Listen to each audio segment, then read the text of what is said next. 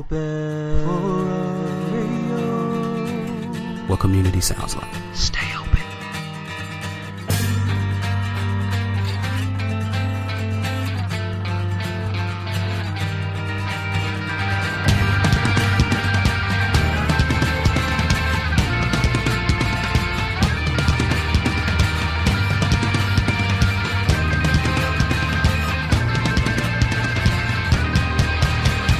Hello, friends and fellow craft beer drinkers, and welcome to another episode of Tap the Craft podcast. My name is Denny Luce, and with me, as always, is the homebrew engineer himself, John Ream. John, how are you doing tonight? You know what? Drinking this beer is well deserved. Been uh, doing a ton of yard work over the weekend. We actually had a break in the weather, What? and uh, so I we we didn't have any rain until this afternoon. So I was clearing out a bunch of down limbs and stuff that's just been sitting there waiting for me to do it. Getting dragging a whole bunch of trash out from you know old fences and things like that. So I'm gonna sleep well tonight. Um, I'm all, just sitting here for this. I can already already feel my muscles like tightening up because I'm not doing anything. Uh oh. You know, so I may I may just sleep in this chair because I might not want to move once we're done. Okay. But, uh, okay. But I'm I'm feeling uh, accomplished for the weekend. So oh, good. Good. Well, it sounds like your weekend, even though it was a little bit of work, was a little bit better than mine because as we, you and I already chatted a little bit, if the listeners can't hear it in my voice, I was under the weather uh, this last week. And I'm finally coming out of it, even though it doesn't sound like it. Um, I had a pretty bad sinus infection, and I pretty much spent the whole weekend on my couch, not moving very much except to get up and drink some hot tea and take some more Mucinex to try to get this sinus, all my sinus cavities all cleared up. But never fail, I'm here with John and we're recording another show. And of course, talking about the show, uh, in case we have any new listeners listening to the show, this is Tap the Craft podcast, and it's an educational podcast focused around celebrating all things craft beer. And we want to help you along in your craft beer journey and you're listening to episode 66, and we are recording on Sunday, January 29th, 2017. And in this episode, we are going to immerse ourselves into music branded and signature beers.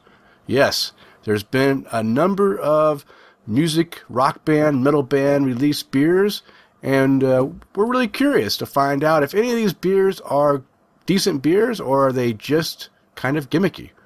And of course, you can count on John and I having a lot of great beer conversation as well. So, John, before we get into all this great conversation, let me know and let our listeners know what you are drinking tonight. I'm drinking a uh, Seattle exclusive. Ooh. Um, it's um, homebrew barley wine. My three year old plus barley wine at this point. Hmm. So, um, yeah, I'm enjoying it. It's very smooth, and uh, you know, I, I realized I have a whole bunch of it still, since it's tasting okay right now. Good idea. You know, that hasn't you know turned, but uh, yeah, I'm I'm enjoying it. So, Okay. I, have I have I ha- I know I have a bottle. I haven't had the bottle that you gave me this last trip, but is, um, have I had it before at your place or just the older one? Do you remember? um, you might have had this one. I don't know, Okay. Okay. Well, I, but I maybe I'm gonna this week. I'll finally break break open that last bottle of barley wine from you and try it and see. Uh, so right now, at about three years old, you think the barley wine is coming across the way you were hoping it would? Um, I think it's still presenting well. Let's Okay. put it that way. Okay. Um, I, I really like this barley wine fresh as well. Um, so, uh, yeah, I, I'm just really happy with this recipe. Actually, Okay, good, good. Is it the same recipe you used before, or is it a newer? Did you change stuff up? uh, this is not the same as the um, the one that was aged on the bourbon chips. Okay, It's a different recipe than that. okay, all right. Well, I look forward to trying your new recipe because I love your old recipe. That that beer was fantastic. Thank you, thank you. So, what are you drinking tonight? What are you using to clear out your uh, your sinuses? Well, I am drinking a Stone Brewing beer, one of their new releases that they just came out with just like this month, and it's the Stone Tangerine Express IPA. This is an IPA that says it's packed with whole tangerines and pineapples, and uh, it's okay. It's decent. It's not anything that you know that I would I jump up and down and say this is the best beer of the year, but it's very drinkable, and I I do pick up the tangerine and the pineapple in the aroma and in the uh, the, the taste, and it does have a very nice citrusy um, bitterness to the finish. And I, I I checked to see if any of my friends on Untappd have had it yet. Nobody's had it, so I'm the first one to uh, to try this beer. Yeah, I haven't seen that one yet. Um, so anybody that listens knows that you're a big Blood Orange fan. Um, so does that extend to all orange, um, you know, types, or uh, you strictly Blood Orange, but you'll, you'll just enjoy the citrus elsewhere? You know, I'm You- curious. Honestly, I love I love all citrus, but it's the blood orange flavor, the citrus that I really gravitate to. So I'll say that I do enjoy all citrus, but blood orange is my favorite of the citrus family. So that's why I think uh, IPAs and pales and things uh, really do a good job of of bringing out the you know the the if they use the right hops with the with the blood orange, it really has a really great flavor. One of one of the beers, and I think, or did I? I don't know if I gave it to you. Have you tried the Payette um, orange or uh, blood orange rustler? It was the outlaw before. I don't know if I grabbed a can of that for you when it was the outlaw. You know? I am checking. Okay. I don't recall. Okay. No. All right. It's it's their their flagship IPA with the blood orange added, and it's really good. And I have some friends that that's their favorite beer, and now it's a year round release, so it's no longer just a seasonal. You can get it all year round, which is nice. Really really kind of nice. right, well, I'll have to look because we get Payette here now. So, Yeah. um, Yeah. Yeah. you gave that a four and a half. So, Yeah, yeah, that's no, it's not, no joke. Good stuff. All right, well, John, um, neither you nor I did any any beer related uh, noteworthy stuff over the last two weeks, so we're going to go ahead and pass on on our uh, fun outings because we didn't do anything fun. We just kind of worked and drank a little bit and tried to stay healthy. Uh, but what about some new noteworthy beers that you have tried since our last recording? yeah, so I'm going to be sticking in the Ballard area tonight. So, uh, if you don't have access to Fremont or Reuben's, um, and you don't don't care about it, you can just fast forward a little bit. Um, but uh, first one I'm going to talk about is an IPA, new spring release, um, which they've been catching flack for on Twitter um, from Fremont, and that is their Lush IPA. Uh, and the reason they're catching flack is because it's January, and people are like, "Why are you calling it a spring release?" And it's like, well, 'cause that's what distributors are asking for, and that's what retailers are asking for the spring beers because you know winter has already happened with all their imperial stouts and everything like that. So um, it's just the way the the beer retail calendar falls. Um, but this IPA is just chock full of citrus and tropical nose. It's absolutely exquisite, and uh, I've been trying. Um, I picked this up at at the the beer store, and I haven't been able to get back to the beer store, and I haven't seen it yet out in the wild, you know, at the groceries or anything like that. But I'm wanting to pick up more of this because it's just so good. Um, but I might have to to go bite the bullet and head back to the to the beer store to, to get it. Um, but yeah, if they get this on out to your area, Denny, uh, definitely pick it up. Oh, for sure. Um, I, I grab so- everything that Fremont brings here. I, I grab a bottle. I love love their stuff. Yeah, they've got it in, in cans and bombers. So, Okay.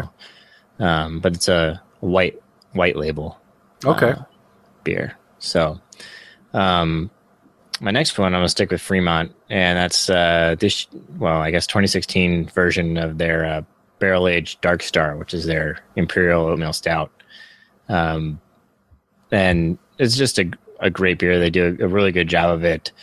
Um, every year, just the the barrel character is, you know, great. Uh, but that's it's the same for all of their barrel aged beers. They just do a really really nice job um, with that, getting that bourbon character out there, but uh, you know, still letting the beer you know, have some fun as well. Mm-hmm. Um, so that, that's a it's one that we we pick up, and I actually had two in the in the fridge. I still have one um, from 2016, so have to maybe lay that that one down for a little while. Um, Yeah, I had I, I had this year's version too, and I don't think I logged it because I didn't see that they were keeping track of ages. So, do do they? Uh, I mean, the beer doesn't change from year to year, right? It's the same beer, pretty much. uh, yeah, I think it's the same recipe, it's just a new batch of barrels, you know. Okay. Um, but they do they do uh, tag them for years um, on the bottles. Oh, okay. You know, I had it. Actually, I had it uh, at uh, Twisted Timber, which is a, a pub here Okay. down the street. So I didn't know what I I looked. I thought I looked for. Uh, well, maybe I just made a mistake. I sometimes when you start drinking, you you know you lose track of what you're What? doing. I know, but I I thought I was looking for the year and I didn't see a year. Maybe it was just too soon. I don't know, but uh, maybe I'll keep keep an eye on it, and if I see it again, I'll have another glass and then log it at that time. But that's a good beer. I do like I do like the uh, the barrel aged Dark Star. Even the regular Dark Star is really good, but the barrel aged they do a really good job with that. Yeah, yeah, agreed on on both counts. Uh, so my last one, uh, head, head over to Reuben's now, and uh, this is one that I actually I got a, a message from uh, Chris McKenzie on Twitter uh, saying he was talking to them, and they have this uh, tequila barrel beer that they're coming out with. Um, and I was like, yeah, I know. Uh, a friend of mine's been tracking it, you know, and uh, we were gonna go hopefully pick some up uh, for it. Well, I I couldn't go, um, which I'll mention later in the show why I couldn't go. Um, but buddy Rob picked up a bar- uh, bottle of their uh, tequila barrel aged barley wine. Oh wow! Um, so it was an American barley wine aged on in a tequila barrel, uh, which uh, I really wish we were able to have a second bottle. We could only get one. They were only allowing people to buy one bottle, and uh, it ended up that Rob could only go by himself. Nobody could get up there. and um, and the reason I say that is uh, the beer was still coming across as an American barley wine. You know, those hops were coming through, and then you could kind of get a, a bit of that tequila in the in the in the finish. And I really, for this beer, I really am curious now how it ages out and how that tequila kind of character, how that tequila character comes to play when those hops start to subside a little bit. Um, so I just I'm curious how it how it balances all out. Uh, it was still a very nice beer. Um, you know, it was just a very nice barley wine with a tequila finish, which sounds weird, I guess, but it worked. I enjoyed it. Um, so, uh, but yeah, they they actually they had done two tequila aged beers, um, but uh, one of them didn't turn out, and it all got dumped. Oh boy! So, oh. Um, that stinks, but it goes to show why when you go to Reuben's, you don't find anything bad on tap. That's you know So- what? Good point. Good point. yeah, they, they got to take the hard, you know, the hard, the the hard times. You know, when you have a bad beer, suck it up, dump it. Don't let the bad stuff go out. So, Yep. So how about you? What are your new noteworthies? so I haven't, I didn't drink a lot in the last couple weeks, but I did have a f- couple, a few beers that were definitely noteworthy, and mine aren't just. Uh, my, mine kind of uh, well because they're kind of based on the west coast uh, but there's also um, one from canada i believe. I think vancouver canada area. So the first one i'll talk about everyone knows almanac beer out of california it's my favorite brewery for sours. Absolute favorite. I love all the stuff they do with their sour beers. And i just learned from our buddy buddy of mine rick who lives in north carolina that now Almanac is in his area, and he's been checking in to Almanac sours and really enjoying them himself. So uh, I'll raise a glass to that. And Rick, keep enjoying those almanac beers. But this one was not a sour. This is actually the Barbary Coast Russian Imperial Stout. And this beer was fantastic. You know, very, very heavy, thick, uh, big roasted malty uh, Russian Imperial Stout. Everything I like in a good Russian Imperial Stout. It, I mean, it was fantastic, yet very, very smooth. And I I forget the ABV, but it was like ten percent or higher ABV. Yeah, ten percent. I'm looking it up right now because I had, I haven't seen this in my area. Yeah, it uh, you could not tell that this beer was ten percent. It hid that alcohol very, very well. No burn, uh, super smooth. You could drink a couple of these, and uh, you could be hurting real quick without even realizing that you know you just drank two 10% beers. So Yeah, so this says it's brewed uh, with oak staves, sea salt, a hint of spicy chili, and uh, dandelion chocolate cacao nibs. wow, wow! I didn't taste any of the chili, which is great. Maybe it wasn't a heat chili. Maybe it was like a flavor chili. It did have some really good flavor in it. Um, I, I would have never have been able to pick out all that stuff you just said, but it all blends well and gives you a really and but I now that you mentioned the oak staves, there there was an oak character to it, so that's probably where I got the oak. I was assuming, I was thinking it might have been a barrel aged beer, but without any of the bourbon or whiskey character. It was just like that oak. So it, um, Gotcha. I like that. I like it when it just has the oak staves um, without taking on too you know too much of of any kind of a spirit uh, in there. But it was a really good one, Yeah. John, and I, I recommend if you can find it to uh, to to grab a glass of it. If I had it on tap, it was at at uh, at Brewers Haven. I had a I had a 16 ounce pour of it, and it was it was great. it was great. Yeah, they they've got a, a barrel version of it, um, in Woodford Reserve barrels, and then they have a coffee version as well. Oh wow! That beer. Yeah. So hey, everyone out there, if you can get this beer, go try it. And if you enjoy good stouts, you won't be disappointed.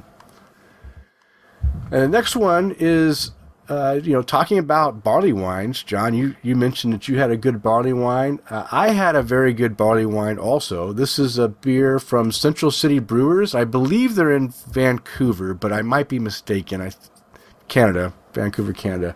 I don't remember exactly. I was going to look it up, and I forgot to look it up before I came on the air. But it's They're called. Surrey, British Columbia, if that's near Vancouver. Okay, I, I think it that should be close by. I think somewhere in. So they're in British Columbia.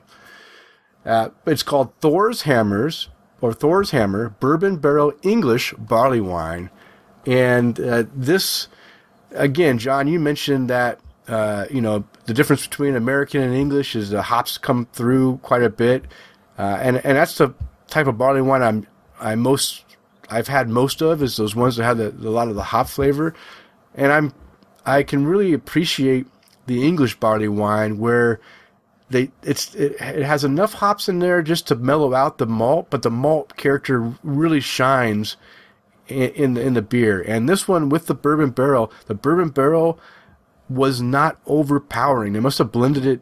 It must have been a blend because uh, the the bourbon flavor was just subtle that just accentuated uh, oak flavors and the malt in a good barley wine like like this. Uh, I really enjoyed this beer, and I had it a year. I saved this one for a year. Uh, it was a 2014. No, shoot, now I can't remember. I don't know if it was 2014. Yeah, it was 2014. Released in 2015. I kept it for two years, and I had it uh, well a year and a half maybe. So it, they they they aged it for a year before they sold it, is what they said on the bottle, and then I got it, and then um, I I saved it for 18 months I think before I drank it.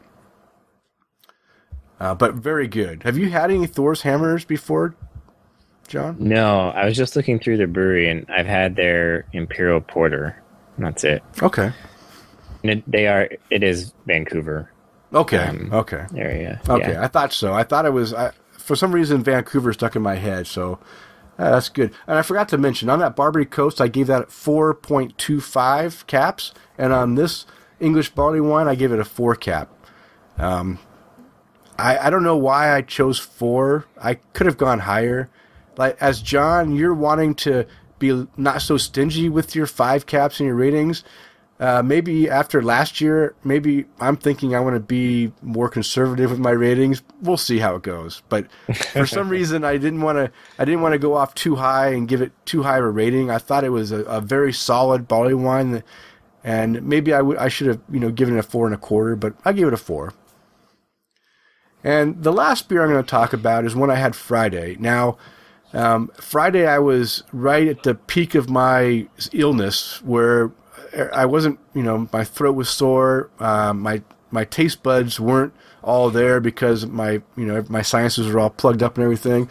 But I had to go out on Friday to go, you know, have a beer with the guys. Right? That's that's our thing. We like to go out and have a beer, bring in the weekend correct, and one of the beers they had on tap at Brewers Haven was one I've been looking forward to trying. I've seen other people log into it, and I haven't had a chance to try it myself because I haven't seen it in bottles here. But they had it on draft at Brewers Haven. So it's the Lagunitas High Westified Imperial Coffee Stout. And this is a big stout. I think it was like 12.4% or something something ridiculous. Uh, I mean, that's a huge Imperial Stout and uh, it says coffee. And one of the things I noticed, John, when I looked at your check-in, is that you said that yeah, there's no coffee, and I agree. Uh, very strange that that neither I nor the two other guys that I drank it with, uh, they each had a, a glass of this too. Um, neither of them uh, tasted any coffee either. They said they didn't feel there was any coffee at all in the beer. Uh, yeah, so I I had last year's version of this, and uh, you know, this is a barrel aged beer. Mm-hmm. Um, and what I'm wondering is uh, if they, you know, put the coffee in the beer and then put it into the barrel. Um, and, you know, by doing that, you're one, aging it so the coffee's going to drop out. And then, you know, you may have a, a coffee beer that tastes good bef- without the additional flavors from Mhm. the barrel. Then, then it just dominates it you know what that's you know when we talked about coffee beers last time one of the things that uh, the folks at, at modern times talked about in the uh, seminar i went to with, that they did um, was that if you're going to do a, a barrel aged beer with coffee you need to barrel age the beer and then add coffee to it Yeah, uh, you, yeah. you can't do it the other way around yeah. um, so i'm wondering if you know they did it the other way around and that's why uh, there was no coffee yeah because mine know, my comment on it was all booze no yeah. coffee Oh, yeah. so And your comment is exactly the same as what I felt. Um, way too boozy, right? It, it had a huge. I mean, the, the aroma alone uh, gave you, you know, contact high just from smelling it. You're getting like, woo! I'm getting all buzzed just from the nose. Uh, you drink it very strong. In fact, one of my buddies that's not used to he likes strong beer, and you know he he, doesn't mind drinking a, a 9 10 percent double IPA, but he's not used to the boozy flavor that came across in this, and he had trouble drinking. Again, we got these in 16 ounce pours. Uh, I mean, 16 ounces of this 12.4 is a is a big beer. It had a, also, I don't know if the version you had, John, came across with a licorice or anise uh, flavor, but there was also a very strong licorice flavor too in in the beer that we had. Did you remember coming across that? I know you don't like No, licorice. because if it had, I would have uh, I would have commented on it. Okay. So, so, um, yeah, for that reason, you know, I'm not a not a big fan. Yeah, So, yeah. So I, I just wanted to mention this one on here because this is, you know, you can get this across the nation now, and I, I think it's worth a try. I think if it's better, maybe not to go with a 16 ounce pour like we did, maybe go with a, a half pint, or if they have it, the most likely have it in a snifter. There might be a 10 ounce pour would be a decent amount, and if possible, share with a friend if you don't think you can handle it. It is a big beer uh, big boozy beer that is a little bit of heat to it, a little bit, you know, a little bit. I mean, I think the one guy said he was turning his stomach as he was drinking it. It was so, you know, boozy, and it just wasn't selling well with him as he was drinking it. So keep that in mind. But I wanted to, to say, hey, it was a worthy effort, um, but there's no coffee in it. They need to maybe run uh, run the run their beers through maybe some like a Randall type thing, maybe to add some coffee flavor as it going into the in the process. I don't know. They could they could do something to add the the coffee flavor after the barrel, but uh, something needs to change for sure for next year. Well, they didn't learn from the year before, so I'm not gonna Okay. put any faith in that. All right. Well, that is our noteworthy beers. Now let's go into some feedback, and we did get a little bit of feedback and a couple questions. We'll go with the feedback first. It's from our buddy Jay at Maniac17. He's from the Gamers in Beta podcast. He says, "Keep up the good podcasting. The past two casts have been favorites as you have been discussing my favorite milk and coffee stouts." We appreciate you helping us discover new beers. And then he asked, What's the cold brew in last episode? And I answered him on Twitter, but I made a mistake because at the time I answered, I you know I kind of like just jumped off the cuff, and I told him that it was Modern Times Brewing. Which after I started thinking about it, I remember you, John, saying that Modern Times is the one that does the dry beaning, like where you got your dry beaning. Is that correct? Uh, well, that's what they were doing at the time that I talked with them. Okay, So, okay, but yeah. I think what what he was really asking was the beer you were drinking, John, which was which beer? That was from Shiner. It's part of their birthday beer series. It's their cold brew coffee ale. Okay, so, So yeah, so I was wrong. Jay, it's Shiner, and you know Shiner because Shiner Bock is the one that Mike is really enjoying. So go get that Shiner birthday beer, the coffee, cold brew coffee ale.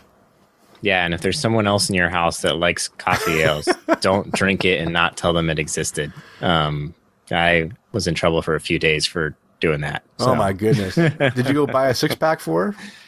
Uh, no, but then I the reason it kept going is because I made the mistake of oh yeah I saw a six pack of that beer and I didn't come up with it so I yeah I got the the cold shoulder for a little longer Yeah. than I probably would have um but uh it's all right Yeah, bad bad move, John. Bad move. You should Yeah. you should have picked up a six pack. well I bought some other beer instead so Okay.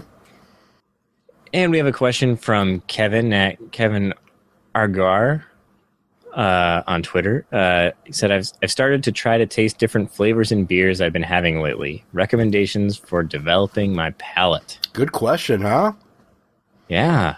Yeah. So I think from developing your palate, really, uh, you know, really just try to distinguish everything that you're that you're tasting and try to taste different things, even if it's you know maybe something that you wouldn't normally get. Uh, you know, think about it and maybe even try writing it down because it kind of forces you to, uh, you know, put a label to it, and that's really what you want to do. You want to be able to label all the things that you're experiencing, you know, while you're you're drinking the beer. Yeah. Um, I don't know. Do you have uh, other recommendations for that? yeah, I, I, you've you've mentioned this before, John, and I one of the things that can really help.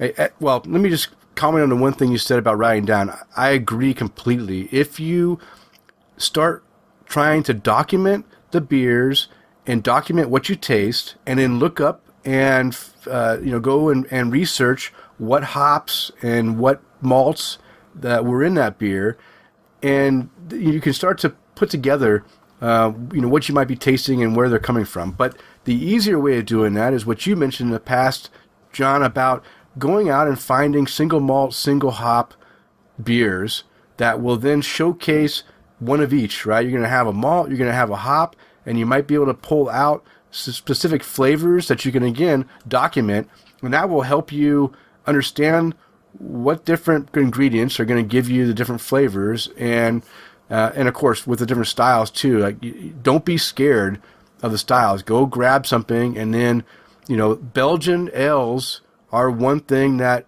have a ton of different flavors in them you can you know pull out anything from peppercorn to bananas and bubble gum and I mean all kinds of different things that you wouldn't normally taste in a regular beer. Uh, you know, those are good you know good examples of things just to to kind of broaden your palate. Now, John, I thought this was a good question for you because you actually went through the beer judging competition program. And what? How did they teach you any way for developing your palate to try to isolate the flavors and, and come up with descriptors for them? Um, so that kind of leans into something else I was going to say. And when I was doing the training for that, I took a class um, to do it. So I took a class that was offered um, through my homebrew club uh, that they had um, master BJCP rank judges, um, you know, doing the class, and it was a group setting, and we all have were drinking the exact same beer at the exact same time, and we talked about it.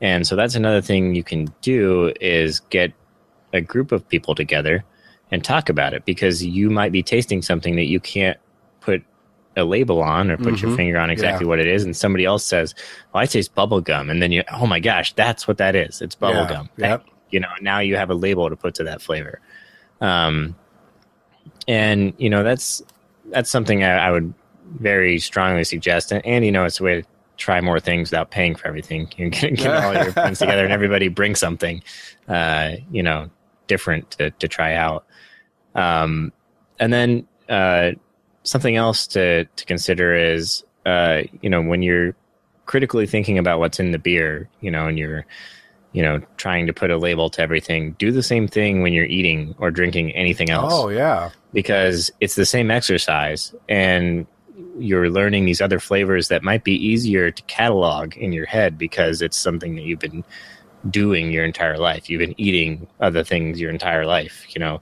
But if you start to pay attention to it and, you know, really catalog all that in your head, it'll be easier to pick those out when you're tasting your beer as well. yeah, yeah. Good, good, good suggestion. Also, one thing just popped in my head, and the reason I'm just going to say this is because I've seen uh, Kevin and Amanda, uh, you know, logging their beers and Untappd, and I see that they go through a wide variety of styles in a single sitting. Now, I'm assuming that they're drinking all those in a row. Maybe they're they're you know not drinking them all together, but one thing is to make sure you cleanse your palate between drinking styles of you know you know drastically different styles. You know when you drink a a, a you know a, a sour, make sure you drink some water, eat some some pretzels or some saltines or something to help you know cleanse that palate a little bit, and then go and attack that next beer. And that's so that your taste buds give a chance to reset, and they're not stuck on whatever that the, the other flavor might be that you're that was over you know saturated from the last beer. Yeah, I like oyster crackers. Yeah, well, always yeah, oyster Um, crackers, They, good. they don't have the same salt content, which can kind of be biting at times and kind of sting your tongue a little bit. Um, but it'll wipe it away. That's what we use it uh, when we judge Okay, crackers. there we go. All right, well, Kevin, I hope that John and I both were able to provide you some uh, some good advice on developing your palate, and let us know uh, if what works and what doesn't, and, and how you're doing in your in your journey to learning all these flavors. All right, our next listener question comes from Buckeye Beer Talk uh, at Buckeye Beer Talk on Twitter, and he says, "Just wondering, you ever get over to Idaho Falls and Idaho Brewing?" He says, "Fantastic beers," and uh, I did write back to him uh, quickly. I just wrote back saying, "No, I I haven't been." I I, I said I do. This is directed to me. I'm assuming because you know I'm in Idaho. I don't know, John. Have you been to Idaho Brewing? No, Okay, so there we just answered that. Have you been to Idaho Falls? no. Okay, all right. so um, I have gone to Idaho Falls a number of times, probably three, three or four times. Uh, mostly when I'm over there visiting my daughter, who's in Pocatello. She goes to co- college in Pocatello, which is just south of Idaho Falls, about 45, 50 miles. And when we when we do go over there, we do make it over, and I visit Snow Eagle Brewing, which uh, is very good brewery. I love their beer. Now, I go there for a couple reasons. I go there because they have great beer and they have food, so we can eat and drink at the same time. Because if I'm going to drive 50 miles, uh, I want to be able to eat and drink in one sitting. But now that I hear that Idaho Brewing uh, is some beer that I need to try on my next trip to Idaho Falls. I will make an effort to go and visit the brewery and try out some of their beers. And uh, I checked out their website because I, I wanted to find out, well, have I had any of their beers before? And the answer is no, because their beers don't make it far from the eastern Idaho area. And I went and uh, just kind of checked out. They have, um, you know, they have some, some interesting stuff. They have a beer called What a Pear, which I think it was like a like a pear pilsner or something. What is it? Oh, it's a fruit beer. Um, that sounds it's a fruit lager. That sounds interesting. I might have to, you know, try that one. They have an Idaho Pale Ale. They have an IPA. They have a Deep Creek Blonde Ale.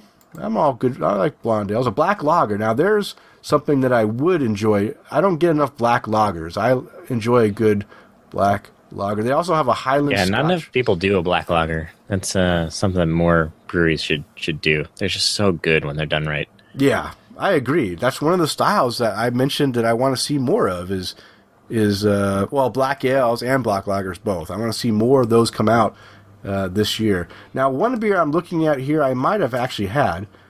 I'm looking it up now on Untappd, and that's their Scotch Highland Scotch Ale. And I have not. Oh, I have had it. I have had it. I have had one of their beers. It's a Scotch Ale Wee Heavy, and uh, I've had it twice. And um, I say it's a good Scotch Ale. The flavors are very tasty. Could use a little bit more smoothness in the finish, is what I said on that one. So um, I have had one of their beers, so I, I enjoy a good Scotch I gave it three and a half caps, so that's not too bad. So I had that at uh, when I was eating lunch over in Pocatello. Um, but yeah, they have some very. I, I also I might have had this raspberry wheat also. Uh, it's a seasonal beer. Uh, I don't feel like looking up on Untappd because I'll stop talking and then we'll we'll. Uh, but but yeah, I, I definitely want to go. They have a rye Bock too that looks very interesting. I might need to try that. I like a good rye Bock. So yeah, I want to thank you for um, for writing in and, and letting us know about that. I will make an effort to go try more of the beers. And uh, John, let me know that that uh, he also has a podcast. It's called Taproom Talk Podcast. So maybe Yeah, yeah, yeah. So he's from the Columbus area, you know, um, and he's done interviews with area brewers and picks their brain about a specific style. Um, I've listened to the whole all all the episodes. Um, I enjoyed enjoyed him quite a bit. I actually started following him uh, a couple months ago, uh, just trying to get some more information about uh, you know beers from where I'm from. You know, I uh, I left before Ohio exploded. um, so I've, I've managed to visit a lot of the breweries that, that he, he talks with. So I enjoy it. But I need a new episode. Come on, Christopher, hook me up. okay. All right. How many episodes do you have so far?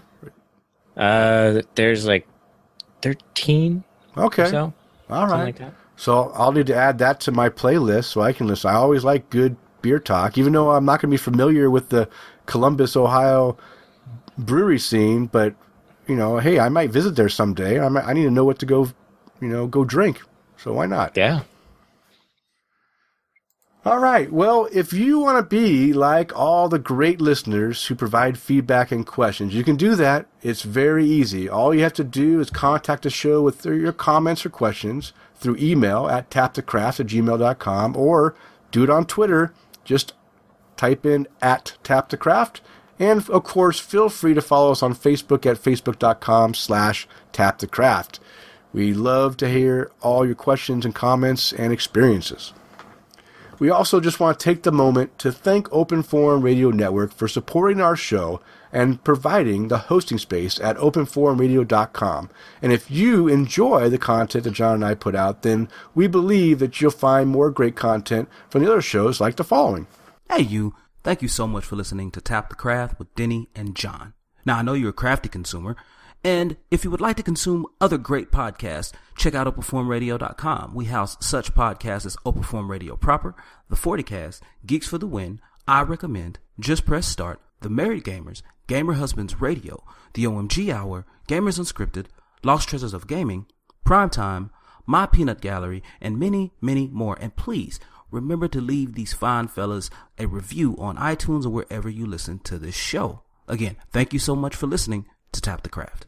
All right, well, now it is time for the Brew Buzz segment. And of course, the Brew Buzz is devoted to discussing all kinds of various beer related topics. And this week, we're going to focus on the music branded and signatures beers, signature beers from the rock and metal bands. And also, we're even throwing in some other beers you may not have heard from from other types of music bands too. So stay tuned for that. Now, the question is, are all these beers gimmicks or are they actually good beers? So we will see as we break down the list. But before we get in to a couple of the articles that I found discussing these beers, John, what experience did you have with some of these rock band, metal band signature beers?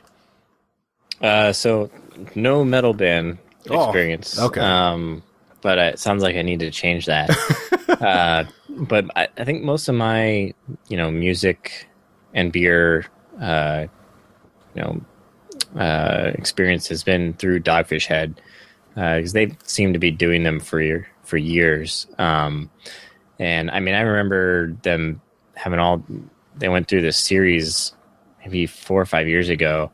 Uh, like each month or two, they put out a new one, and I kept trying to get them, and I couldn't. Uh, they were just selling out so fast. Like I'd, I'd get the email that it's available at the bottle shop. I'd go there after work, and they were gone.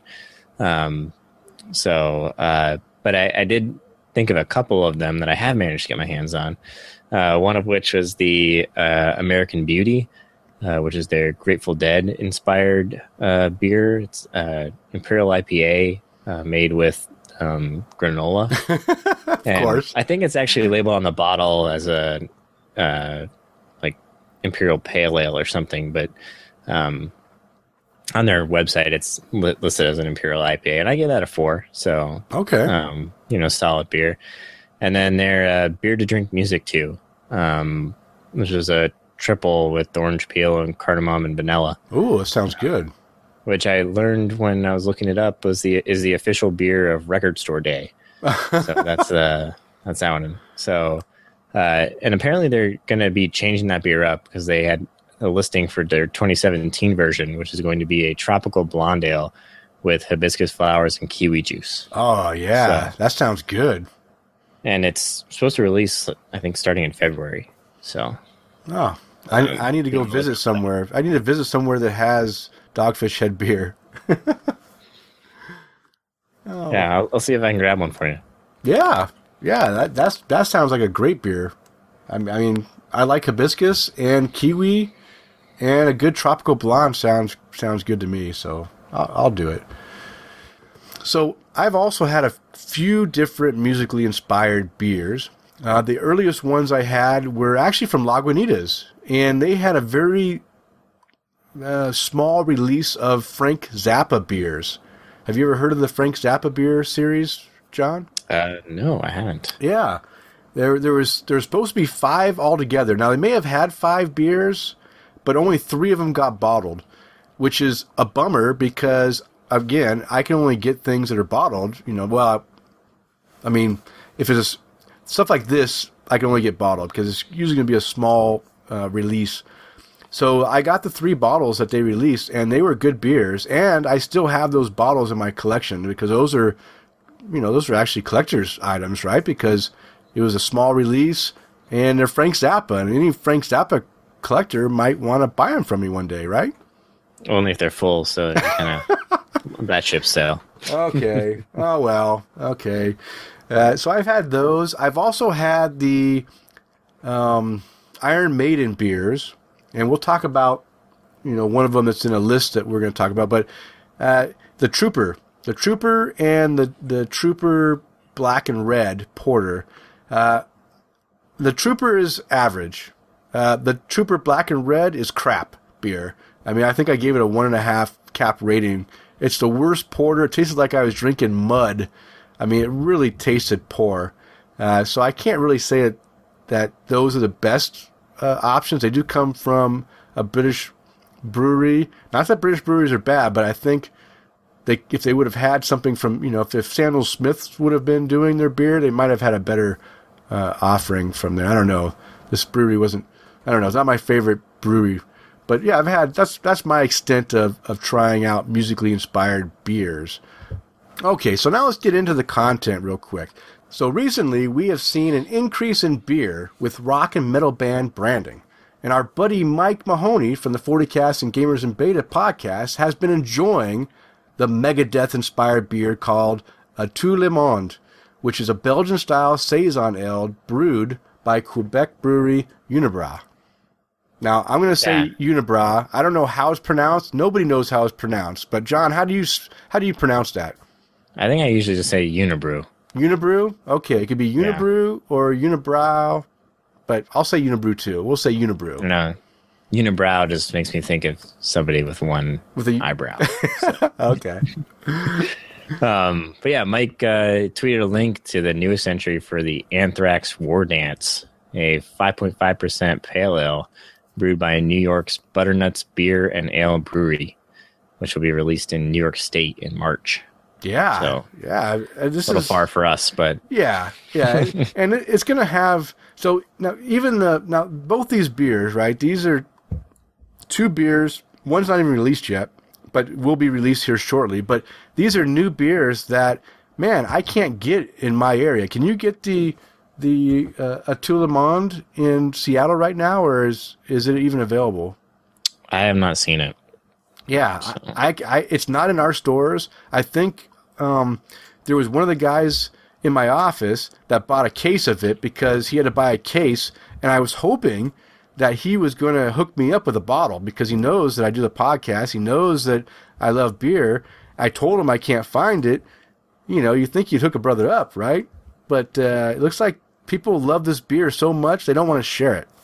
So it's, it, I'm hoping that this is is going to be a beer that's that's has a uh, a very small distribution right away, but eventually will be you know continue brewing and, and be good because I hear it's a good beer. I know my buddy at work he really enjoys it. He says it's the best beer he's ever had.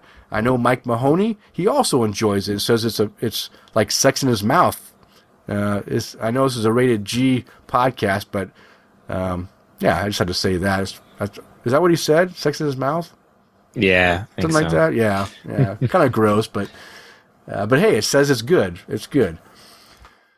All right, so because I've seen Mike enjoying these beers and excited about the Anthrax beer coming, I want to do a search for rock and metal band beers. And guess what? I found a couple articles. The first article I found is on is from loudwire.com and it is titled 20 signature and rock metal beers rankings. So they took 20 rock and metal beers and they did rankings on it. Now, uh, keep in mind this article was written in 2014, so it's a little bit dated, a couple years old, but I think most of the stuff they have in here is still relevant, unless the beer is no longer production. But I've I've seen a number of these beers mentioned in other uh, articles also, so I think they're still offered for the most part.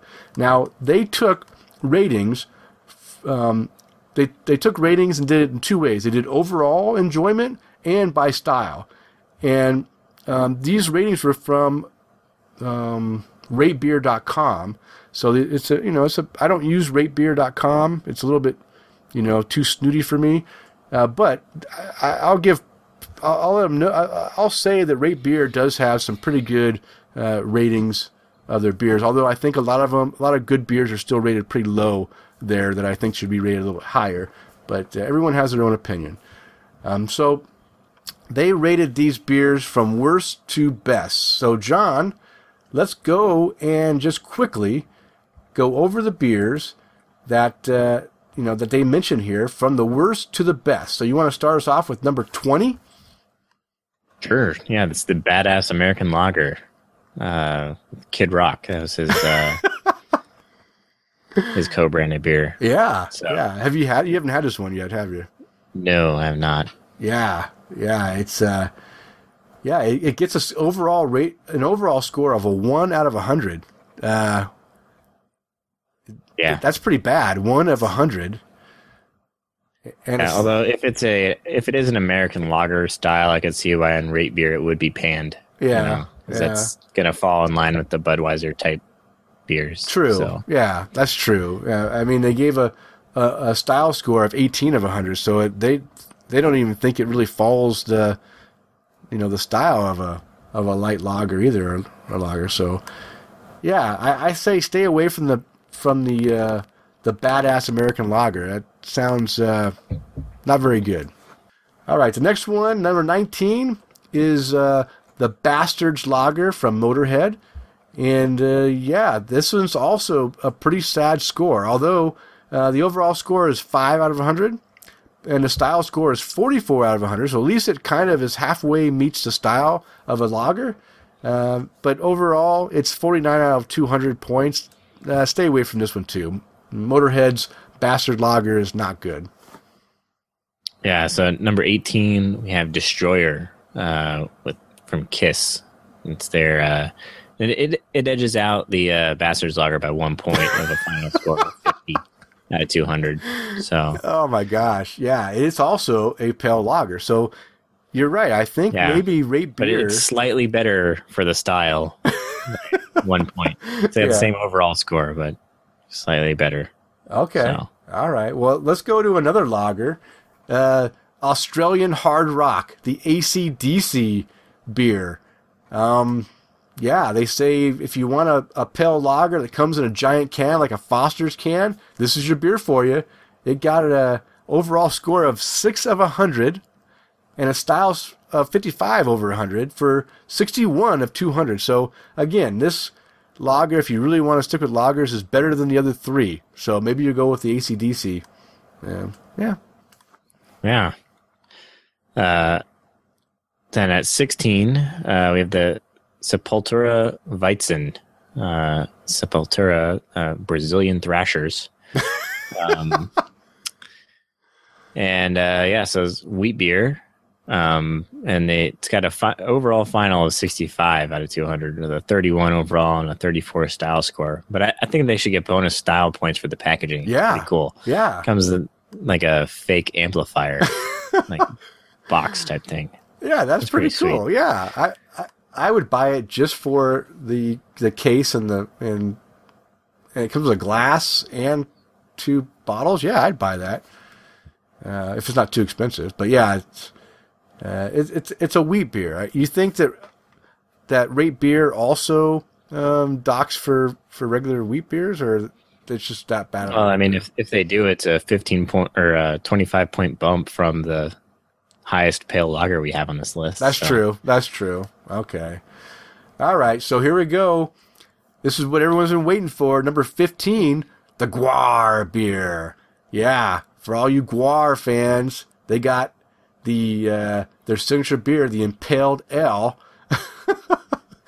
Well, no, that's what they tried to call it. oh. but they couldn't. Oh, they originally called their beer the. Oh, but unfortunately the brand was already taken. So they had to change it to Oderus Urungus. Okay. Uh, do you know what uh, style that is? Is that another lager? Or is it a pale? No. Must be a pale ale. I think it's a pale ale. Uh, it, it gets a uh, overall score of 50 of 100. That's 50%. That's not bad. That's three three cap rating, I- or two and a half cap rating in Untappd. Uh, and style scores 40 of 100, overall 90 of 200. So it's almost got a 50% over final score. Yeah, so 14 uh, from Three Floyds, the Razor Hoof for High on Fire. Uh, it's a Saison, an 8.2% Saison. Uh, but uh, got a 61 overall style score of 30 Oh, wow. for a final score of 31 or 91 out of 200. So Wow, I wonder what Yeah. uh, I wonder what screwed him on the style score. They got a pretty decent overall score, and then the style brought him down. Uh, I guess saisons can be, you know, interpretive of what you feel is a good Yeah. saison. yep. Okay. All right, now comes in number 13 is the beer that I already mentioned, the Trooper Ale, Iron Maiden's Trooper Ale. And uh, man, it says uh, it's this is back in 2014. So in 2014, the beer was only around for a year, and it had sold over five million pints in that time. That's pretty impressive. People really wanted an Iron Maiden branded beer, and I think that's what really sold it. Uh, you know, made it popular despite uh, having average ratings. So for overall score, 46 of 100. Style score, 48 of 100 for a total of 94 out of 200. So again, that's about, you know, where, well, I, I rated it about a 3, I think, when I rated it. So that's about, about right. Uh, so at number 12, we have Black Tongue from Mastodon. Uh, so I guess Mastodon has had two brands of beer, Mm. um, one of which is this one, a black IPA, Oh, yeah. uh, which has an, an overall score of an 88, wow. but a style score of only 49. Oh. So that's confusing. Yeah. Um, but we finally break into the hundreds in the finals, 137 out of 200.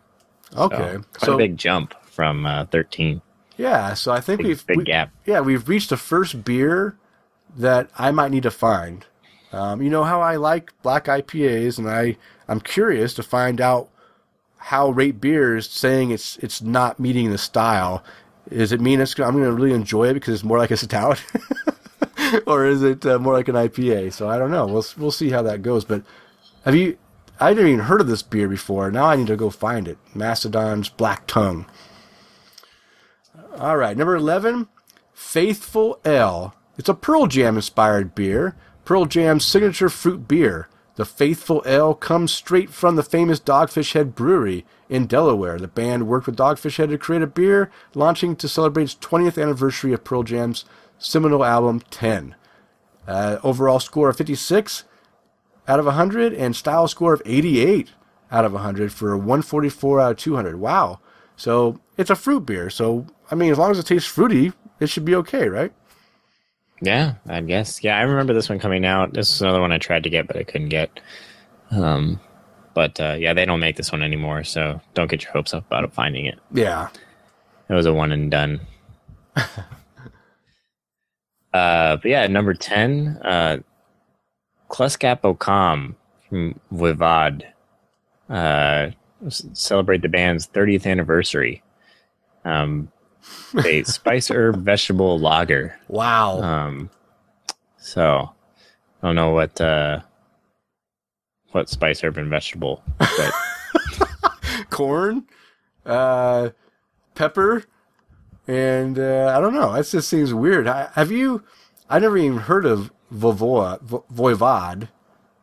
Um, and it's just uh, 30th anniversary. Man, they've been around for a long time. A band I never even heard of. Uh, and what an odd style to, to you know a lager that has all this stuff in it. That is very odd uh, beer. And yeah, well, I'm guessing that's just the category on on, on uh, rate beer that it, it's in. Um, so I was looking it up. It looks like it might have fir, fir, like uh, like tree, like the tree, like- spruce. yeah. yeah. yeah. I don't know. All right. Well, it got it got good scores, so it must be a decent beer. yeah. All right. So number nine, uh, we're getting uh, a beer from Clutch, the band Clutch. It's the Lips of Faith, and it's the the Clutch. It's named Clutch after the band, and it says it's the perfect band to complement with a beer. The band's Lip of Faith brew is an awesome strong ale, or, or awesome, an American strong ale, uh, with a 9% ABV. The Lips of Faith has been a huge hit, showcasing pronounced hints of dark chocolate, coffee, and black malts that bridge the sourness of its dark wood ale. Because Lips of Faith are known for being, uh, you know, a little bit on the sour, it's their sour series. I love Lips of Faith beers. I haven't Yeah. had this one. I have not either. Yeah, I missed this one, and it sounds fantastic. I love what it what it had. Um, it got an overall score of 93 of 100 and a style score of 73 of 100 for 166. Um, a beer that I'll probably never see, but I wish I would have uh, had the opportunity to try back in, in the day. So, It looks like they brought this one back a couple times at least. really? Wow. So, yeah. There are some uh, some in here for a 2016 version. Oh my, I buy every Lips of Faith that comes in my area. That one hasn't come. I've got at least I don't know. There's no no pictures of bottles though, so I wonder if somebody made a 2016 version. and then- Oh, yeah, because I've got I've got twelve or 'Cause it- thirteen bottles on my shelf, and none of them is that one. yeah. Other than that, it, there's a 2011, 2015, and 2013. So it might be every two years. So this year we might get one. okay, So yeah, let's keep an eye out for that because I want to try that for sure. Yeah. Uh, so at number eight, uh, Iron Swan Ale, the so- the sword. Um, it is an English pale ale that's actually made in Texas, um, but filled with beautiful English hops and perhaps re- represents Texas with the brew's mild spiciness. There's an overall score of 78 with a style score of 97. Wow. So this gets you a final of 175. out of 200. Yeah, and I like that label. It label's pretty cool. That's I like that. Wow, good job, Iron Swan. All right, now comes the second number seven. We come the second beer from Mastodon called the Hunter, and this is uh, Mastodon's second entrance into the list, named after their fifth studio album, The Hunter. The German unfiltered lager was first served to Macedon while playing in Germany, reportedly leading to some joyous times.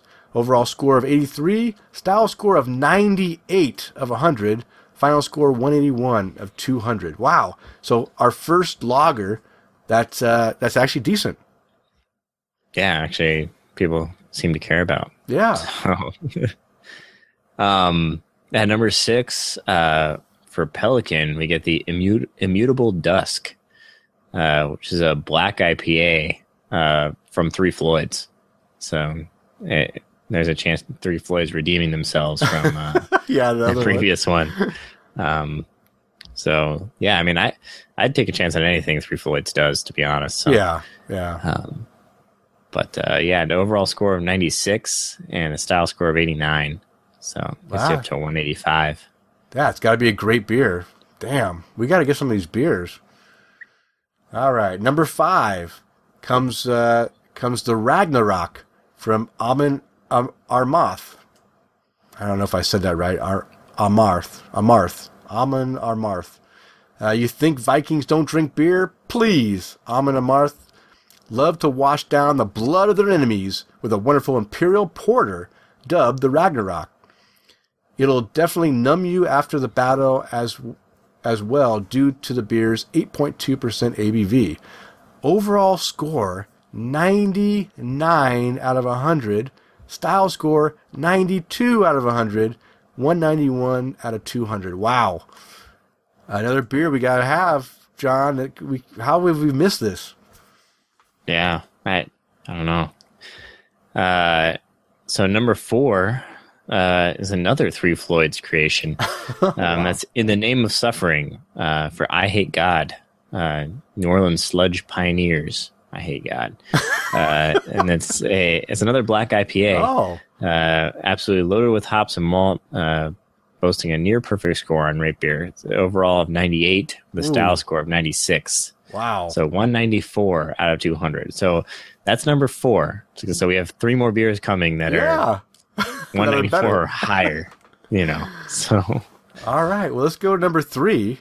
Another Pelican. I didn't even heard of Pelican. Must be a decent band if they got two beers in the top ten. Uh, this is the Creeper. Pelican strikes the list once again with yet another acclaimed brew, the Creeper, brewed by Three Floyds for Pelican's 10th anniversary show. It's a Doppelbock, and it edges even closer to a perfect score worthy of its namesake and brewery. So it's overall score of 97, style score of 98 for a 195 and it's a Doppelbock. I love a good dopp- Doppelbock. yeah, and Doppelbock and Three Floyds is not something that you'd put together on your own, you know. Mm-hmm. Known for, you know, real big hoppy beers. Yeah. So, um, so to, to continue the Three Floyd series, um, you know, notice the theme here. Uh, we get the Toxic Revolution uh, from, from municipal waste. Wow. So, um, it says municipal waste is going to f you up. Uh, so it's like their signature stout, Toxic Res- Revolution.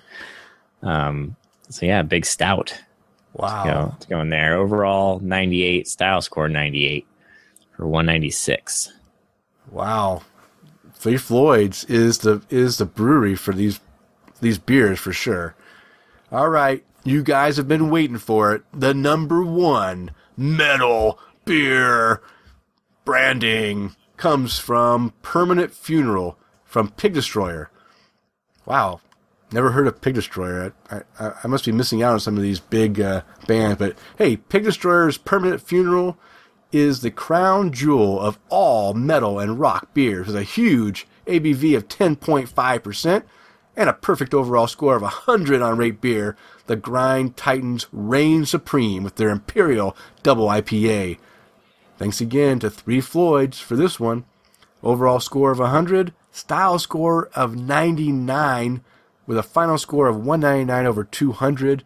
That is the beer of all beers to try from middle bands.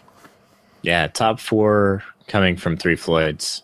You know, Incredible, incredible. So- I need to get more Three. I need to get Three Floyds in my area. I or I need to move to Three Floyd. Now Three Floyds hey, is indie- to Chicago area. is it Chicago where they're at? Okay, all right. Well, they're near it. Um, they're not in Chicago, but yeah. Okay. Okay. Well, you know what? We're not done. That was just a metal and heavy rock metal uh, band branding, but there's other bands that have some beers too. We thought we'd share. I know Matt on the latest 40 cast that was released today uh, made a comment that he would like to see a Huey Lewis and a News beer. Well, sorry, Matt. Uh, I don't think there is one of those, but you might find something you like in our list that we found from an article from craftbrewingbusiness.com titled Enjoy Your Mixtape of Band Themed Brewskis, which includes Rick Astley's upcoming beer with Mikkeller, with a few additional music themed beers. So, starting it off, you heard it.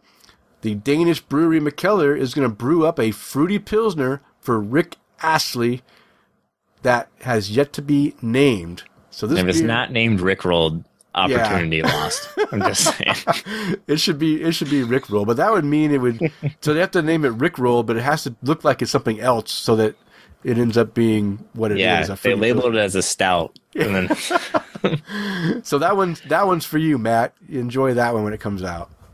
yeah, and then uh, Dogfish Head, you know, which I've mentioned. Uh, have a series of music-based beers, um, but the author's favorite was uh, Positive Contact for by a Deltron 3030. It's a nine percent ABV hybrid of beer and cider, brewed with Fuji apples, roasted farro, a handful of cayenne peppers, and a late dose of fresh cilantro. Yeah, The sweet and sour Belgianist brew is a light straw color with fruity cider-like notes. The cayenne and alcohol give it a warming finish. yeah, that sounds pretty So- good. Yeah, Yeah. All right. Now, again, for a little lighter crowd, we got a Hootie and the Blowfish beer, uh, which is said to be liquid sunshine. It's called the Hootie's Homegrown Ale by Rock Brothers Brewing.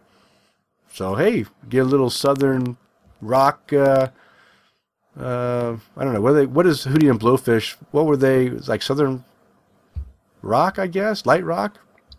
yeah, I don't know. probably something in there. Yeah, I'm not sure Yeah, exactly. I, li- how I liked I liked Hootie and the Blowfish when they were out. I like uh, who's the um, Darius Rucker is the lead singer. I like that guy too. Mhm.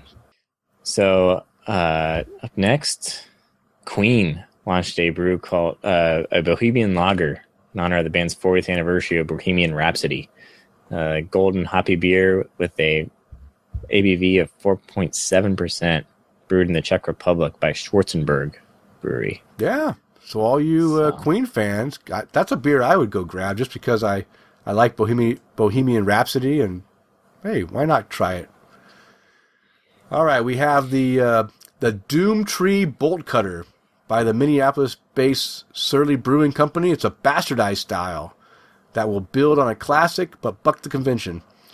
Uh, it's it's guided by instinct. It says this is quoted from from the uh, brewer. It says it was guided by instinct. We came up with this dark gold, toasty, aromatic, subtly spicy, bitter enough, dry hopped brew. Wow, the Doomtree Bolt Cutter. So I, I never even heard Yeah, of Doomtree. I go for that. Yeah, yeah. It's it's a bastardized style. It's, it's a little bit of everything. Why not? Yeah.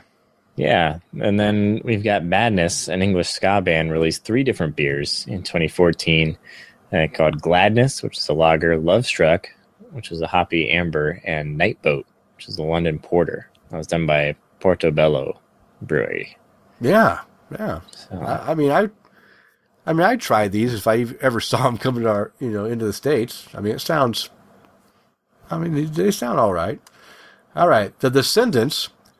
Um, they have uh, they have a beer called Feel This Coffee IPA. It's a collaboration between Mikkeller and AleSmith Brewing out of San Diego area. So um, I'd for sure try that one. I everyone loves a good coffee IPA, so why not?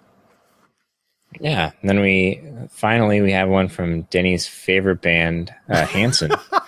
um, so they have uh, their Hanson Brothers Beer Company based in Tulsa, Oklahoma, uh, but it's brewed by their beer is brewed by Mustang Brewing Company, um, and uh, their their beer is called Mm Hops.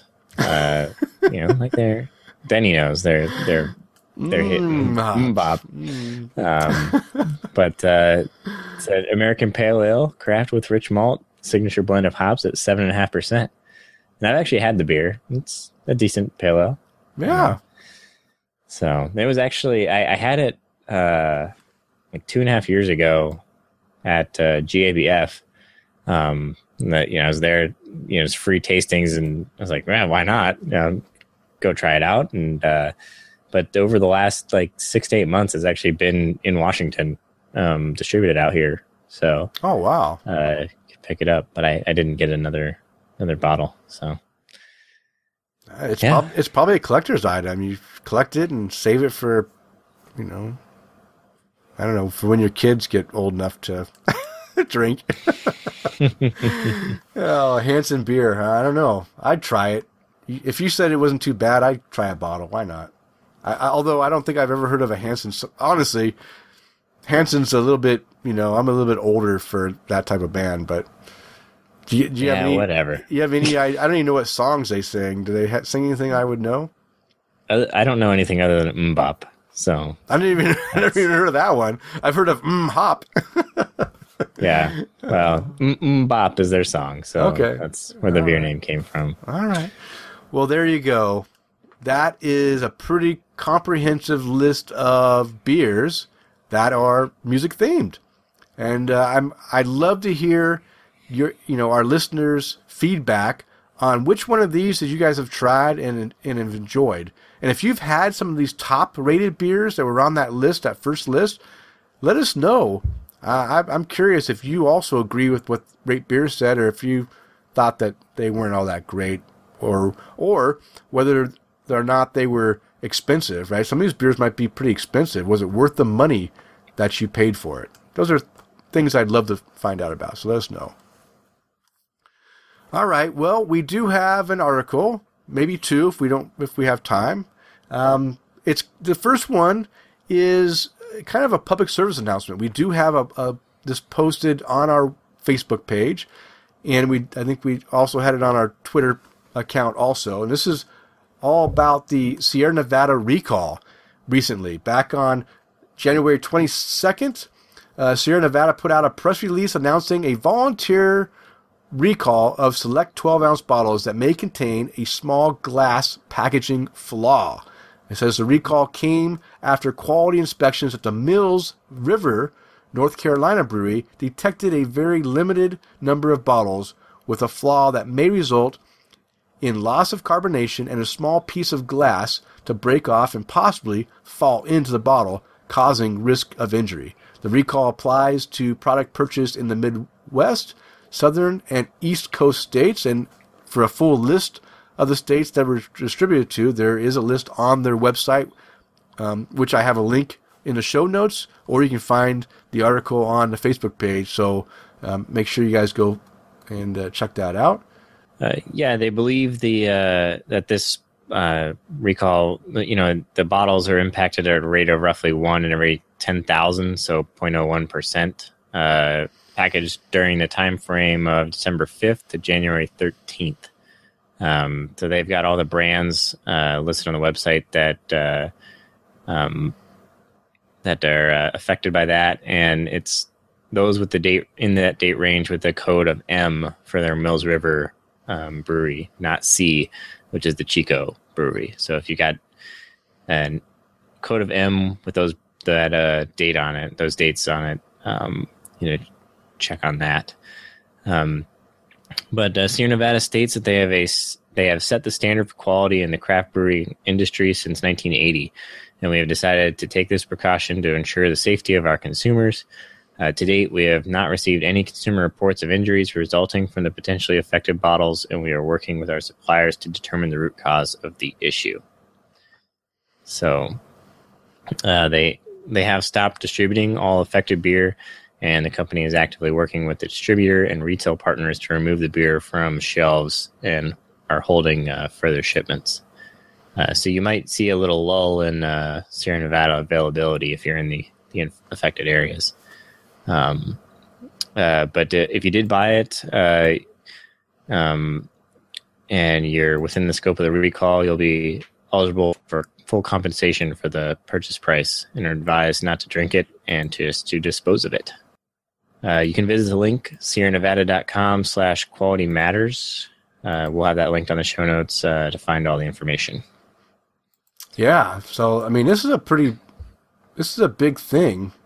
I mean, that's a, a lot of beer. But I, I applaud them for, uh, you know, taking the stand and saying, hey, we don't want, you know, our quality means a lot. We don't want anything going out that's going to either be bad or cause injury to our consumers. We don't, they don't want to sour their, their branding.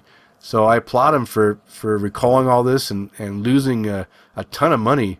I mean, there's uh, one, two, three, four, five, six, seven, eight different beers uh, branding that that's being affected, and uh, that's you know that's a month, uh, a whole month of, of processing that you know that, that they package a lot of beer every day, and that's 30 days worth of beer. Uh, f- you know, from a, you know that's a lot of beer that they're re- bringing back and, and disposing of. So good, good for them. Good for them.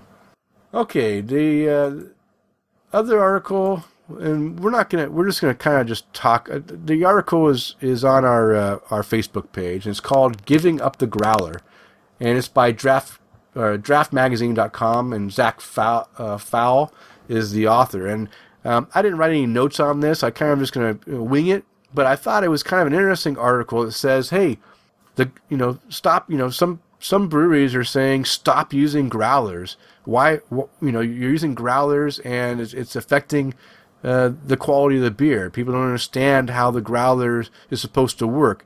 They think that once you put the beer in the growler and you put the cap on, that that, that beer is now able to be stored for a number of you know of of days uh, without affecting the beer. And they think that uh, that's just like a, a, regular bottle of beer, and it's it's not true. They're also made statements that the bottles are you know they don't know the cleanliness of the bottles and if beer gets put in a bottle and doesn't taste right, that can affect again their their branding and their quality and what people think of their beer. They don't want bad beer going out into the public, uh, even though it didn't come from them. It was coming from a bad growler.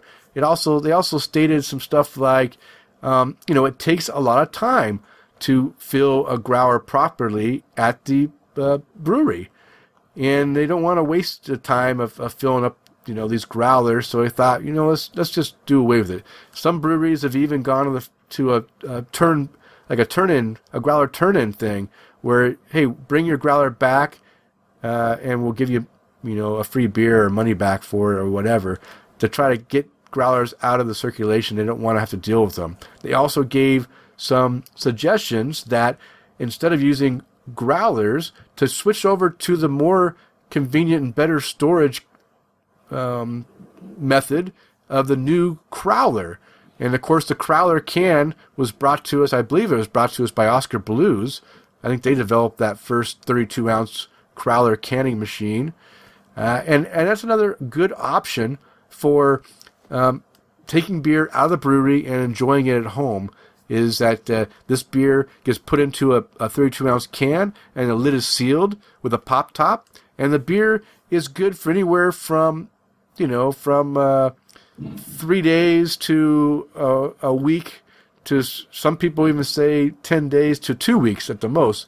Um, personally, I think the crowler still should be consumed within one week of uh, being being canned. I think you get the best flavor out of it. But again, they don't have to worry about cleaning out uh, glass uh, uh, growlers or making sure the caps are sealed correctly and, and all the time. So they're saying they're saying it's time to give up the, the growler. Now, John, what do you think about this movement of some of these breweries? You think the the growler is dead, or you think what do you think? You think it's going to affect breweries that no longer accept growlers um, and only accept crowlers, or what do you think? Um, well, for one, I've never seen a brewery that actually has instituted this policy, so I don't think it's uh, that widespread, or at least in my area. Um, and uh, from an oxygen standpoint, um, I've heard that crowlers are actually worse in terms of ox- initial oxygen intake Mm-hmm. because they've got a that wider mouth um, on the on the container.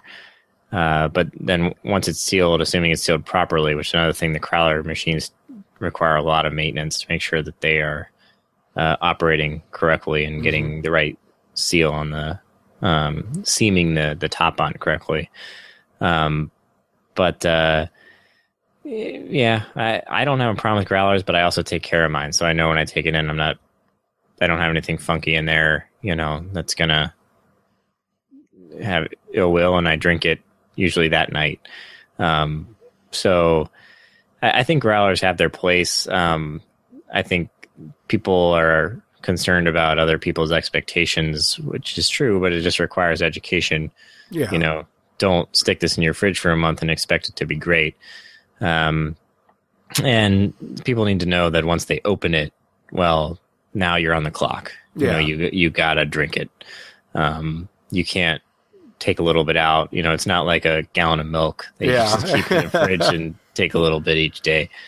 Um, but uh, no, I, I don't think uh, I don't think so. But and you know, actually, one of the best run growler operations I've seen, and, and I mean, this requires you know true commitment to it, is uh, Georgetown Brewing here in Mhm. Seattle. Mhm. Uh, so they don't have a tap room in the sense that you can go and drink a beer. You can go and have free tastes of whatever you want that they have available at the time.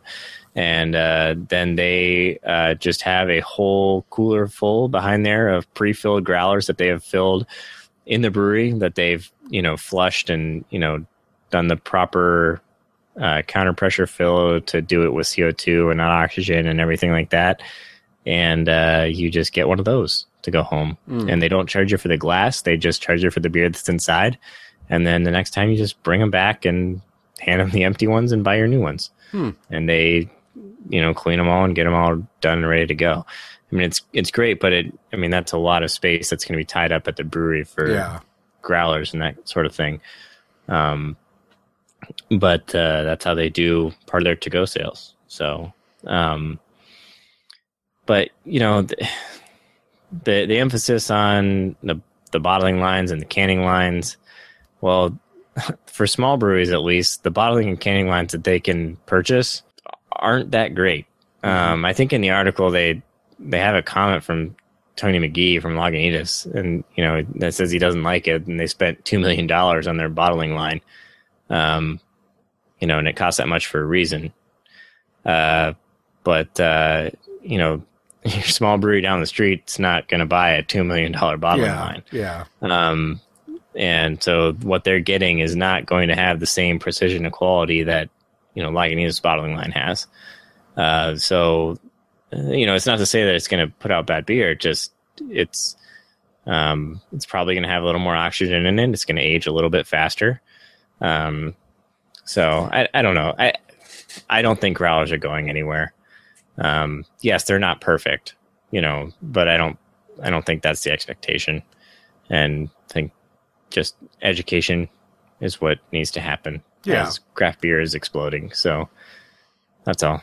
I, and I agree with you. I think the same thing. I think it's all about educating. I mean, I think it's the bartenders or whoever's.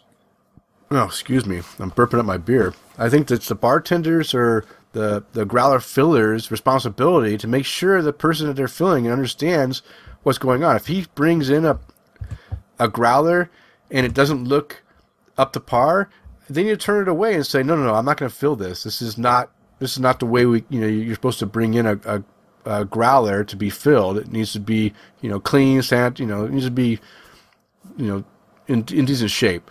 And then let them know too that you know whether it's a, a little card you get with it when you fill up a growler, a little you know piece of paper that has the do's and don'ts of of using a, a growler.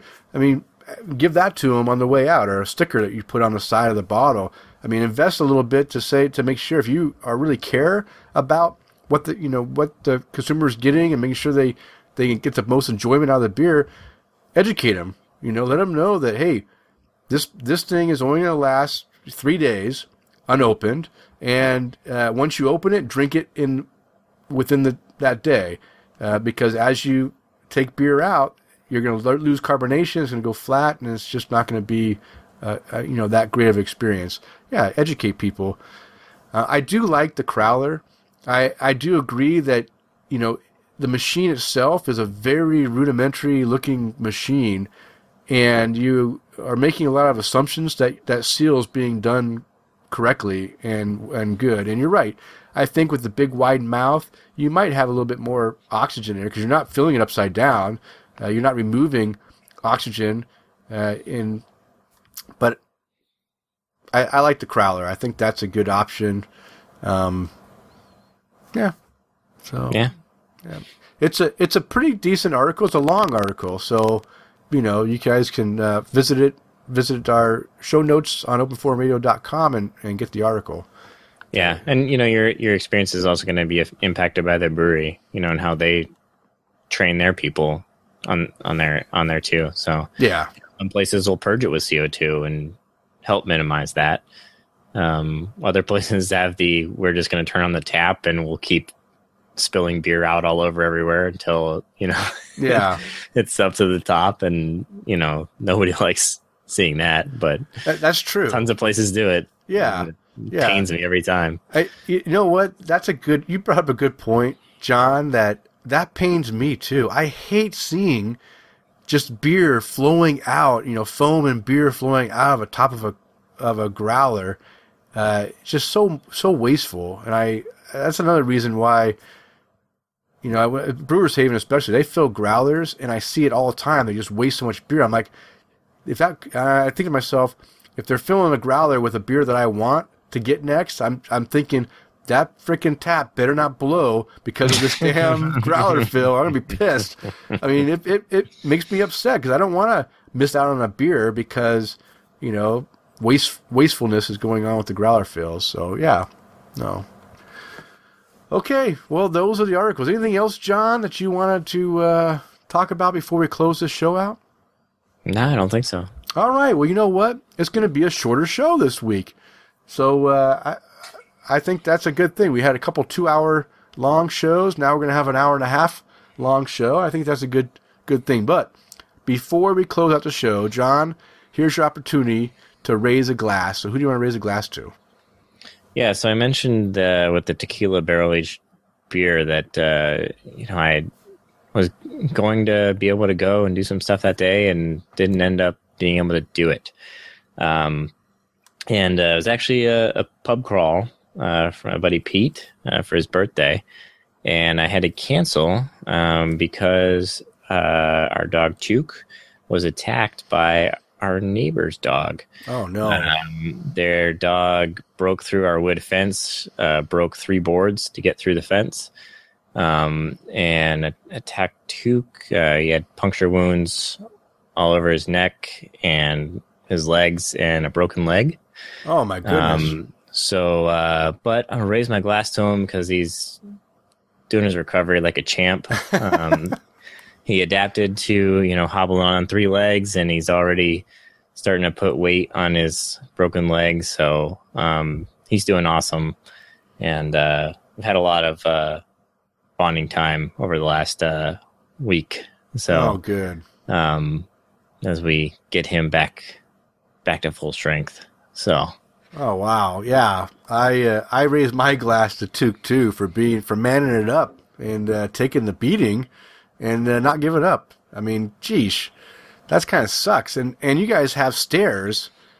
Uh, I mean, you had to carry him up and down the stairs to have him go to the bathroom, or what, how's that working out? Uh, that's what we had to do for the first uh, two or three days. Um, then we were working on teaching him how to do the stairs, you know, with some assistance, and then he just kind of figured out how to do it himself. Oh, okay.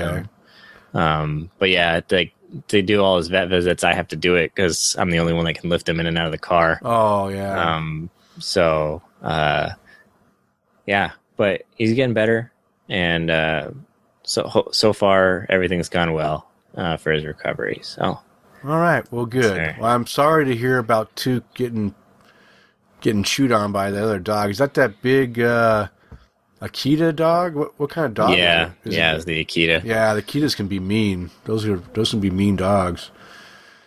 All right. Well, hopefully something's being done with with it so it doesn't do that to other. I, I'd hate to have that happen to a child. I mean, Yeah, action is being taken. Okay. just put it that way. Okay. oh, good. Well, all right. Well, I I have a few toasts myself. First, I want to raise my glass to the 40cast crew for hosting me on episode 314 that released a couple weeks ago. This, in fact, released a Sunday after our show released. Uh, had a great time. Had a lot of feedback from a lot of different people that enjoyed hearing me talk. I don't know. I assume talk about beer because I talk about beer. The beer was the show was focused around a lot of beer talk, uh, which is good. Yeah, Yeah. I enjoyed it. Well, good. Good. I'm glad you enjoyed it. Um, also, I got to raise my glass to our buddy Tim Price, who has hit 500 distinct beers on Untappd. So, cheers to you, Tim. Keep up the Yeah, good work. And of course, one of the guys that made a comment about hearing me on the 40 cast and wants to is going to try out our show is uh, is Alex uh, at that Chaffee, and he is the host of Games We Don't Play podcast. And he's not much of a beer drinker, but he was so intrigued by the conversation that I was having with the guys that he wanted to give our show a, a try. So, Alex, I hope you enjoy what you hear, and I hope you learn about craft beer. And even though you're not a craft beer guy now, maybe you will, you know, go ahead and, and try some more beers and uh, and enjoy them. Let us know about your beer journey. Yeah, and he was the guest on this week's 40 cast that just came out today. Yeah. So, So yeah, he's making his rounds. That's good. All right. Also, uh, just want to give the opportunity to raise my glass to all the servicemen and women out there who are protecting our freedoms. Thank you for your service and return home safely soon. If you want to be a part of the show, you can do that by preparing for our next episode's tasting notes segment. Yes, we are going to have hopefully we're going to have a bottle of the Sierra Nevada Bigfoot barley wine. That was not on the list of recalls, so hopefully that will be available for you guys to pick up. And John and I will have a bottle ourselves, and we will do tasting notes on it on our next episode. So it'll be our first official barley wine tasting. So you know, grab a bottle and join us. And you can find the beers and links to the articles mentioned on the show in our show notes, which is located on the show post at openforumradio.com. And if you'd like to follow us on social media, I can be found on Twitter, Instagram, and Untappd at Loose Screw. And John, how can our listeners follow you? Twitter at Prime Brewing on Tap Prime WA. If you and if you want to read about what I was doing back in August for homebrewing, you can go to homebrewengineer.com. All right. Good, good. Yeah. It's, it's hey, Well, I'm going to put it in a positive light. You know, That's there's right. stuff there. No, there is stuff there. And your stuff, what's nice about your blog is that even if it's old, it's still relevant. There's still a lot of good information, especially if you're homebrewing and you want to find out good homebrewing recipes. John has some on there. Uh, so give him a shot and, and check out all his great stuff on homebrewengineer.com. Yeah, it's not that I'm lazy. It's that I'm really trying to put a shine on the uh, barrel. Yes, That's a series of posts that I did last on there. that's right. So- The barrel. And the barrel is good. It was good. yeah, it's got some porter in it right now. Ooh, nice. Nice. All right, John, it is last call, and it's time to bring our show to a close. We just want to thank everyone for downloading and listening, and we ask you to please tell a friend and also subscribe.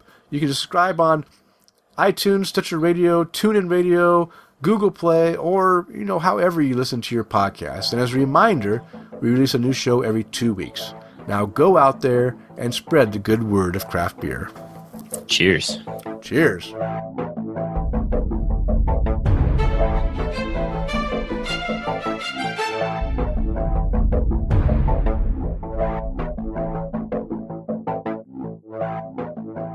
We have, we have we have definitely seen an increase in beer branding uh, with music bands, and to oh gosh, okay, let me start over. All right. Recently, we have seen an increase in beer branded beers. What? Beer branded? Fuck it. We'll do it live. I don't know what I wrote there. I guess I just uh, okay.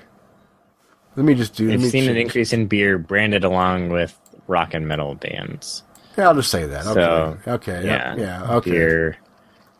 All right. Okay. Take 3 hmm.